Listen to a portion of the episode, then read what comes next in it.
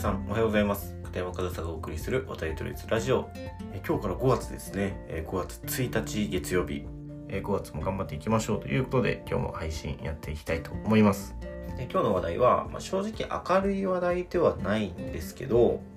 僕も海外で生活をしていた経験がある身としてちょっとお話ししておきたいなということがありましてつい先日ですね SNS で見かけた動画があってどういった動画かというとおそらくイタリアなんですけどイタリアの女子大生3人が電車に乗っててですね。でその SNS に動画を投稿したのは別の方なんですけど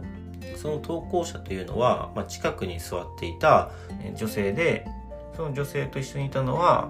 彼氏さんとそのお母さんだったみたいなんですよね。で動画の投稿者の彼氏さんとお母さんは、えー、アジア系の人だったんですって。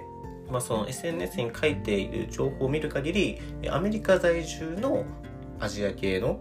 まあ、親子でその息子さんと付き合っている女性の方が、まあ、その動画を投稿していたんですけど、まあ、その動画の内容というのがそのアジア系の、まあ、彼とその彼のお母さんのことを見た現地のイタリア人の女子大生3人が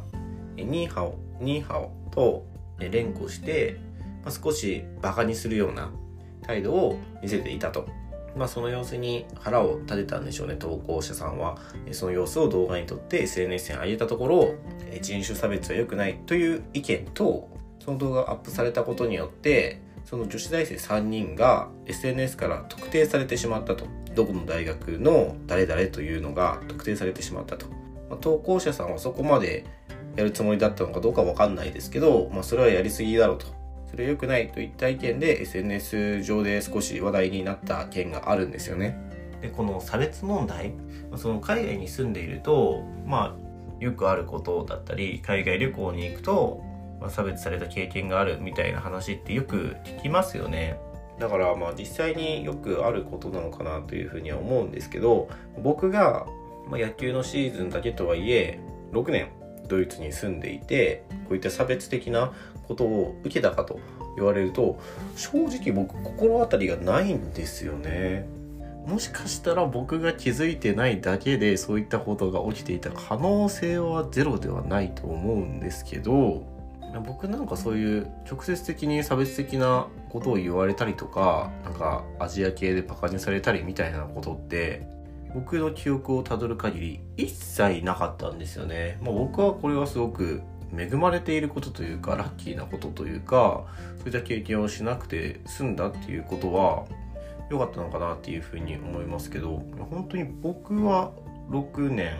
まあ、6シーズン毎年6ヶ月7ヶ月くらいドイツに住んでいたにもかかわらずそういったことに出くわさなかったんですよ。まあ、それは良かったなと思う反面その周りで海外に住んでる人とか野球で海外に行った人とかの SNS とかを見てると、まあ、そういう差別的発言行為を受けたという投稿が上がったりしていて、まあ、そういう現地に住んでいる時はそういうことを受けた時はどうしようというふうに考えたこともありましたけどまあそれも心配するだけで済んだのは良かったかなというふうに思います。ただ僕これで思うのがもちろんその差別的行為っていうのは許されることじゃないですしダメなことなんですけどそれを差別行為だと受け取る側も僕はちょっとなんかおかしいなと思うことがたまにあってこれは僕の感覚ですよ僕の感覚ですけど僕も現地にいた身としてそれは差別じゃなくてその受け取り方の方に問題があるんじゃないのって思うような SNS の投稿ってたびたび見かけるんですよね。でそれ、まあ、いくつか例を挙げてみると例えば、まあ、海外で野球をされている方の SNS で見かけたのはの選手がバッターボックスに入った時にその選手の曲を流したりっていうことあるじゃないですか。まあ、ウォークアップソングって言ったりもするんですけど特にホームの試合だともともと希望している好きな曲とかを流してもらえたりまあその、なんです、解説者じゃないですけど、DJ みたいな放送席が気を利かせて曲をかけてくれたりするんですけど、その SNS で投稿していた海外でプレイしている選手は、自分が打席に入るときに、なんか、チャイニーズテイストな曲を流されたと。それはすごい不快だったみたいな投稿されていて本当にこれに関してはハテナしか浮かばなかったんですよね。僕はそこにその放送席のその曲を流した人の中になんか悪意があるようには思えないんですよね。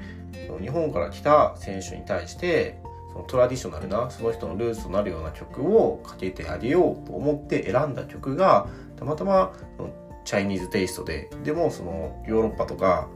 欧米の人からしたらその中国と日本の違いっていうのがわからないとこってあるじゃないですか。僕らも僕らアジア圏から見てもヨーロッパのドイツとオランダとフランスとっていうのをパッと見でその文化をはっきり分かる人の方が少ないですよね。もうヨーロッパはヨーロッパとしてくくってるから全部同じくらいな感じじゃないですか。けど、まあ、ドイツとフランスが仲悪かったり、まあ、どことどこは切り嫌いし合ってるみたいな文化はその中にはあってそのドイツ人に対してフランス人とかオランダ人とかそういう風な言い方をすると絶対いい顔はされないんですよね。でも似たようなものでヨーロッパ欧米からアジアを見た時にやっぱりどこか一括りにしちゃうとこってあると思うんですよね。でだから日本人が来た、えー、ちょっとアジアの曲を流してあげようで選んだのが中国の曲でそれに対してその日本人が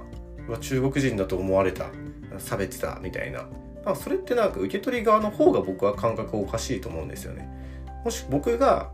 その立場だったら僕が打席に立った時にその中チャイニーズテイストな曲を流された時に僕がどう対応するかって言ったら、まあ、試合後でもいいですけどその放送席行って、まあ、ホームだったらねもうその解説者の人とも普通に仲良く話してるので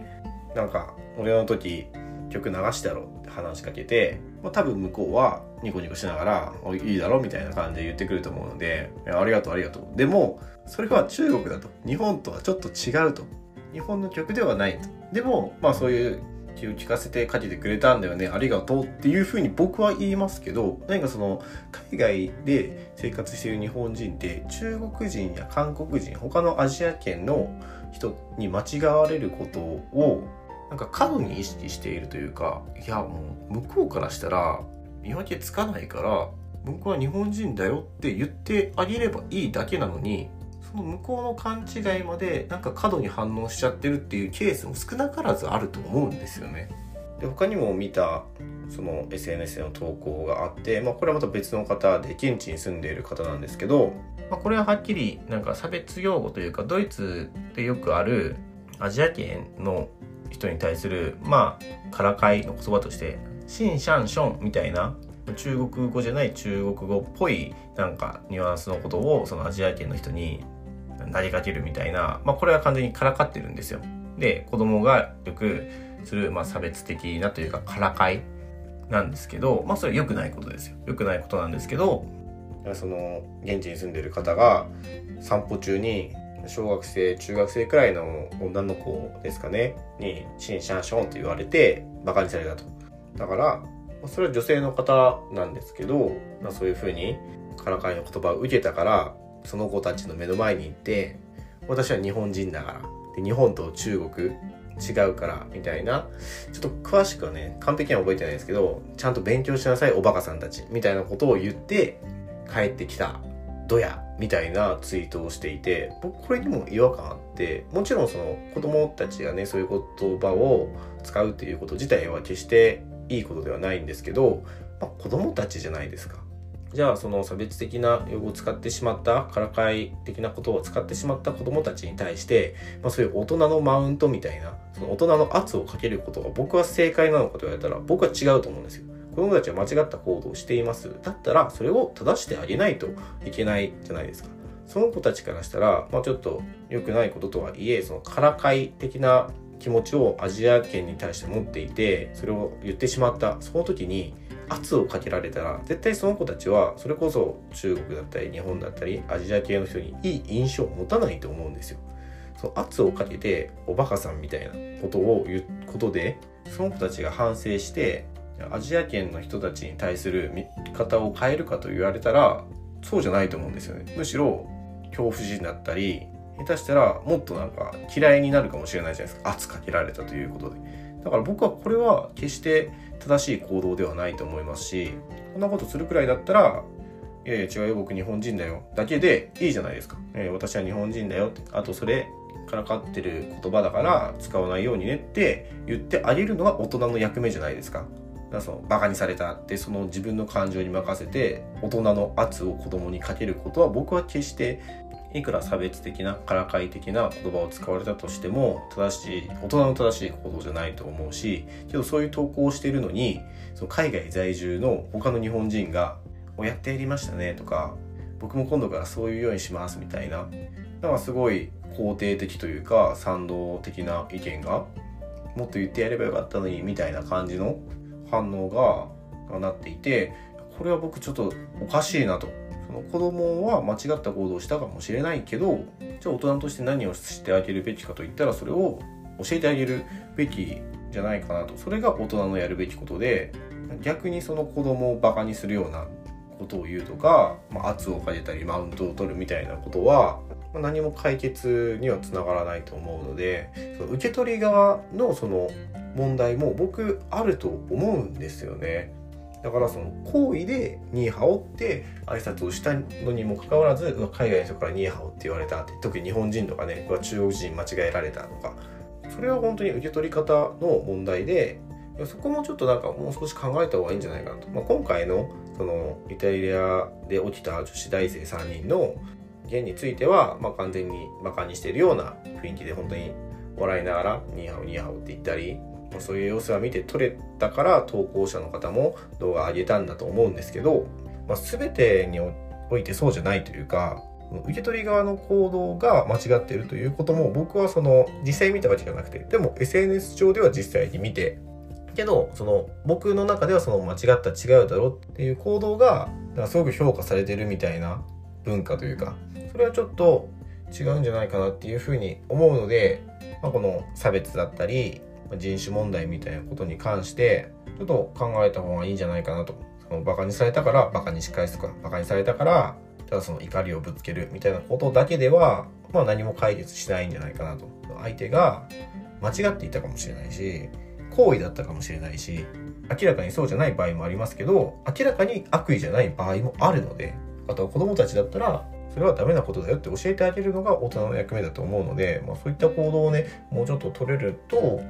いいんじゃないかなと今この現状僕が見る限りその SNS 上とかでは海外に住んでる人たちの中でもやられたらやり返すみたいな感覚の人が多いのかなっていうふうに一定数いるのでそれはちょっと違うんじゃないかなと僕実際現地で住んでいて感じたことなのでちょっと今日は僕の経験を踏まえていくつか例を出して、差別人種問題についてお話してみました。ま、ちょっとセンシティブな内容というか結構デリケートなところだと思うので、まあ、いろんな考え方あると思いますが、まあ、僕個人的には受け取り側の問題もあるケースはあるんじゃないかな